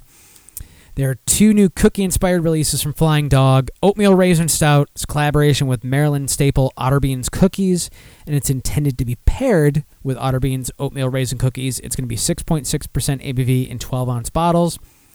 Then you got uh, Roasted Peanut Brown Ale, intended to be paired with Otterbein's Chocolate Chip Cookies, 5% ABV in 12 ounce bottles. Both will be part of a cookie themed variety pack that will only be available in Maryland. If there are any listeners in Maryland who want to send me a pack, email me, um, and I will I will I will send you beer from here because I technically can't send you money for it because that would be illegal. Uh, Goose Island, the Muddy Imperial Stout that is releasing. I, I want to say I reported on that before, but it's actually releasing now. Um, let's see here. Uh, it's the third beer in their Imperial series. It pays homage to the 1940s Chicago blues scene. It's a 10.1% ABV Imperial Stout brewed with brewer's licorice. See, there's the Imperial Stout with the licorice. And Belgian rock candy sugar. So that's one. Uh, if I see that, I'm, I'm picking it up. I have a feeling I'm not going to find it. Um, there's another one I have a feeling I'm probably not going to find because I don't think I've seen any of the Founders backstage series. But stranger things have happened. This is Founders Big Luscious, the 11th installment in their backstage series. It's a chocolate raspberry stout. Um, I've had chocolate raspberry stouts. I haven't had one that completely blew me away yet, though. Uh, it was either heavy on the chocolate, not as much on the raspberry, or heavy on the raspberry, not as much on the chocolate. I haven't had that right blend yet. The taste is described as a deep, rich stout that's packed with flavor, roasted malts, all natural dark chocolate, a subtle suggestion of burnt coffee grounds, and a kiss of tart raspberries. 7.8% ABV and 750 milliliter bottles will be released in limited quantities beginning on December 1st. This is another um, this is another kind of local-ish release, not local for me, but Spencer Trappist Ale Spencer is America's only Trappist brewery. They're based out of uh, Massachusetts. And they've actually signed a distribution deal to bring their only release, which is Spencer Trappist Ale, to Georgia. Details are still being finalized, but it'll be distributed through Atlanta Beverage and Eagle Rock. It's a Belgian style pale ale, 6.5% ABV, and it's packaged in 11.2 ounce bottles. And why did I just do that? Oops. Um, let's see here. Uh, hold on a second. Um, yeah, fuck, I don't have an image for that one. Whatever. Uh, Sam Adams, Cosmic Motherfunk Grand Cru. Unique Belgian ale, aged in Hungarian oak tuns for over a year and fermented with multiple microorganisms found in the environment of the historic brewery. So, a touch of Belgian candy sugar has been added to balance the beer's tart acidity and lend a smoothness and sweetness to the finish. Ah, hello, Marie. Wow, Marie in the chat. M- Mrs. Mrs. MLR herself. Just testing out the new laptop. Don't mind me. Okay, no problem, Marie. um, let's see. Um, Cosmic Motherfunk debuted on August 23rd in San Diego at the 2014 Beer Bloggers Conference which was followed by availability on draft in select U.S. cities as part of the Cosmic Motherfunk Grand Cru 12 city tasting tour, which run, runs through November. Holy crap, that was a mouthful. I'm not even going to tell you the cities. Uh, okay, fine, I will. Boston, New York, Denver, Cleveland, Dallas, Philadelphia, Washington, D.C., Chicago, San Francisco, San Diego, Seattle, and then one final city that will be voted on by fans. Um, Little Matt says the fun po po be here. Watch out, Kevin. No, Marie likes me, sort of. I make videos for her. Come on. Uh, Cosmic Motherfunk is actually at the core of all of Sam Adams' Barrel Room collection beers. I think I knew that, but kind of rediscovered it through this release. Um, it's blended into each one at different levels, and actually was blended into their Utopias line for the first time with their 2013 Utopias release. I don't remember if mine is the 2013. Let's see here. Uh, I got a minute left, just about. So hold on. I'm checking here. I'm checking. I'm checking the Utopia's bottle. Uh, I don't remember if it says a year on here. Son of a bitch. Son of a bitch. Uh, oh yeah, 2013. So mine has the the Cosmic Motherfunk mixed into it, and that was the first time that they did this. So I I actually got to taste a little bit of Cosmic Motherfunk without even release or yeah, without even realizing it, which is kind of nice. So um, I think that's it. Yep, that's uh, that's all the new releases and reveals, which is good because it's eight o'clock. Uh, so let me go the rundown here. If there's a local beer you think I should try, like um, I don't know those those cookie ones from Flying Dog, uh, email me at kevin at morelikeradio.com. See if we can work out a beer trade. The ABV beer tasting list. I'm always adding stuff to that. tinyurl.com slash ABV beer tasting. Join in, add stuff. It's an open spreadsheet. Join the Facebook group. Check out what we're talking about. Facebook.com slash group slash alcohol by volume. Like the ABV Facebook page. Facebook.com slash MLR alcohol by volume. Follow me on Twitter at EDICIUS. That's Odysseus. Or the show's Twitter at MLR underscore alcohol. Uh, you can follow me on Untappd. Alcohol by volume, all one word. Coming up next, My Time Now with J5. Followed by Out of Office and Royce. I don't know if that's just back this week. We'll find out. Tune in at 10 to find out. I will see you guys next week.